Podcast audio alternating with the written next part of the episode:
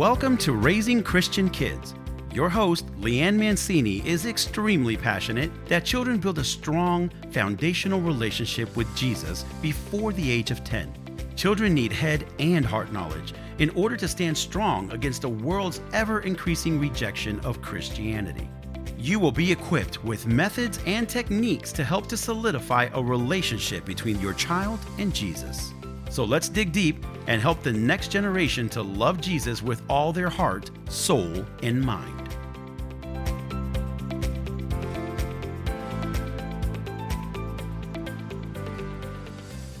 Hello, and welcome back to Raising Christian Kids.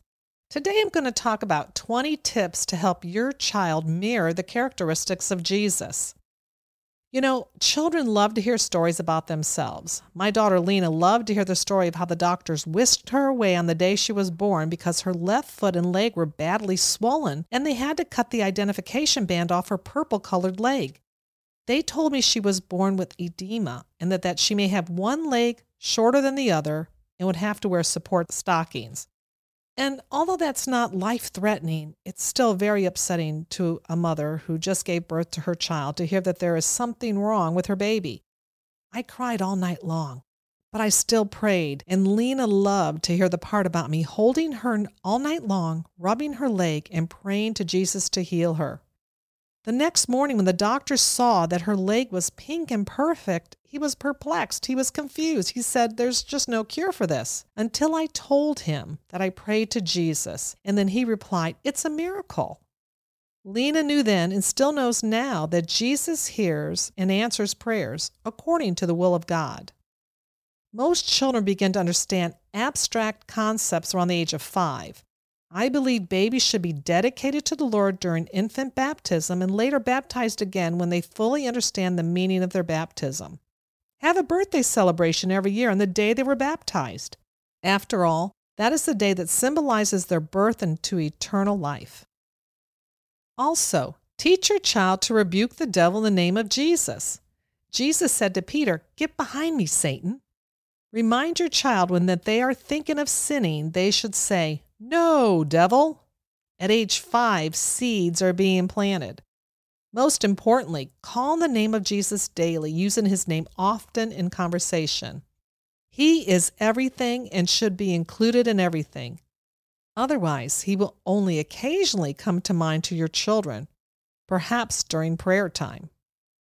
The D6 Family Ministry Journal states when children experience parents who really do have commandments in their hearts, then faith of God becomes bigger than any religion, activity, or event.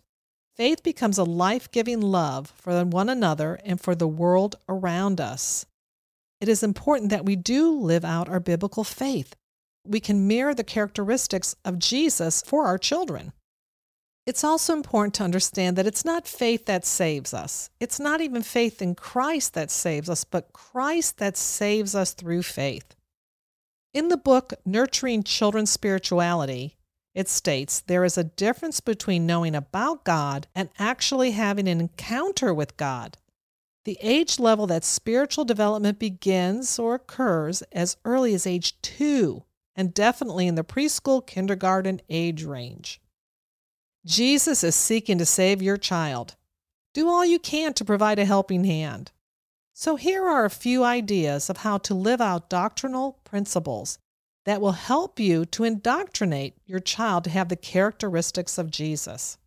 And you might be doing some of these already, and hopefully some of these might be new to you. You can volunteer in an animal shelter or babysit someone's pet.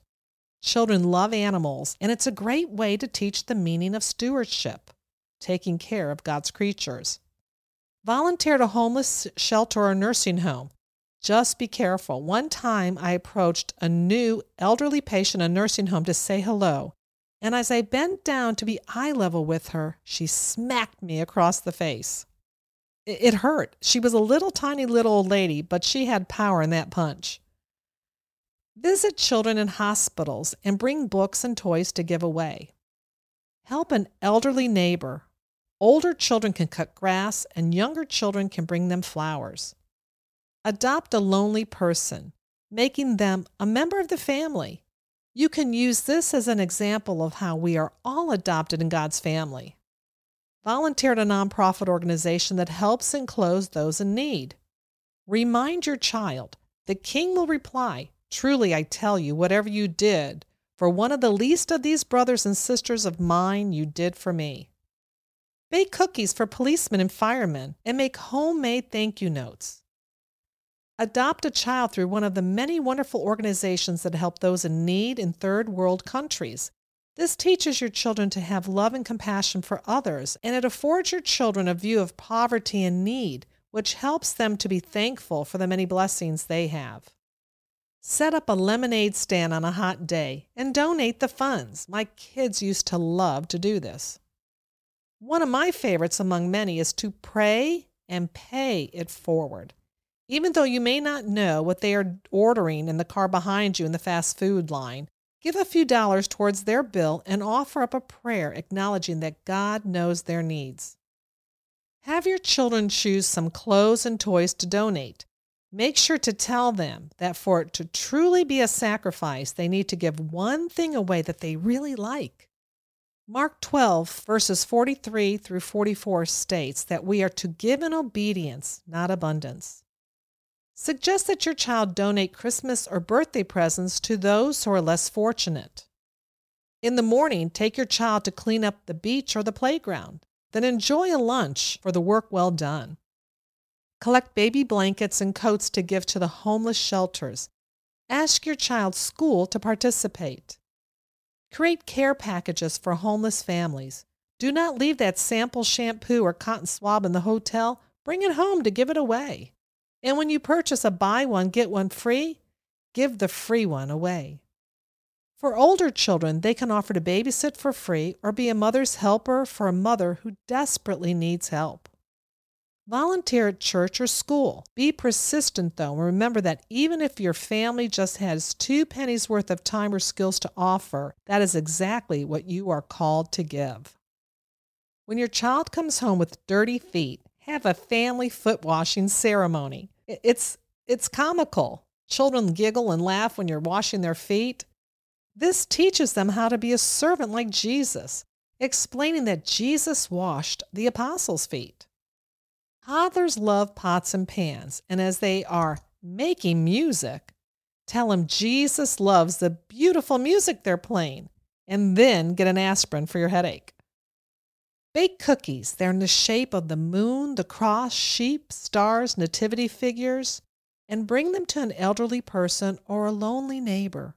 Have your child tell the story behind the shape in the cookie. Let your children see you donate when you drop spare change into the donation boxes. Now, at the time of this recording, we are going through the COVID crisis, so maybe a lot of these you can't do right now. But write them down and place them somewhere that you can bring them out later and you can check off as you do these various things. Someday our world will get back to normal. These are all moments that are meaningful and point out that these moments are for Christ be a doer of the word by showing your heart of faith in all you do and say. But remember, don't become too active in the church or volunteer duties at the expense of losing quality family time.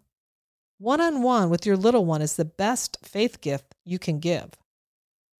I love this saying Yesterday is history, tomorrow is a mystery, today is God's gift. That's why it's called the present. Be present and become the present as you give your undivided attention to your child. The research is clear and concise. When it comes to instilling biblical doctrines to the next generation, the most important factor influence on children was the faithful relationship the parents had with them. Not only with their parents, but with God, Jesus, and His Holy Spirit. This podcast is part of the Edify Podcast Network. Edify is a faith inspiring app that brings together thousands of the best Christian podcasts in one place for your listening enjoyment. Cut through the noise and grow your faith by diving into the world's top Christian podcasts today. Download the Edify app for free from the App Store or Google Play, or by going to edify.app. That's E D I F I dot app.